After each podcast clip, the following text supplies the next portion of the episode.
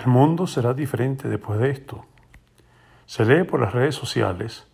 toda clase de interpretaciones futuristas sobre cómo será el mundo al superarse la pandemia y, como todo ejercicio de predecir el futuro es por naturaleza erróneo,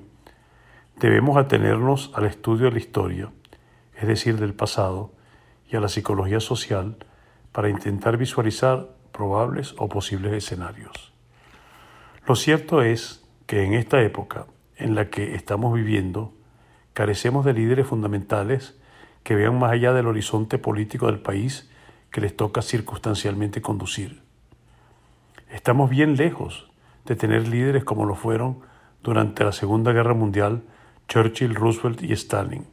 Aunque eran antagónicos, supieron entender que había algo más importante que sus intereses particulares, que no era otro que vencer al enemigo común, que de ganar acabaría tarde o temprano con cada uno de ellos.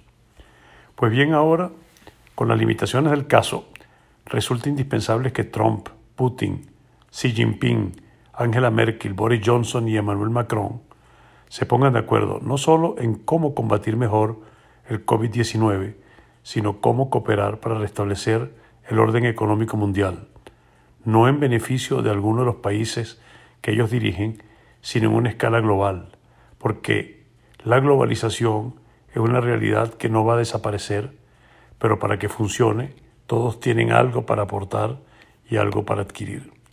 Harari, en un artículo reciente, sostuvo que sin una estrecha cooperación entre los principales líderes del planeta, esta crisis no podrá ser superada, al menos en un relativamente largo plazo.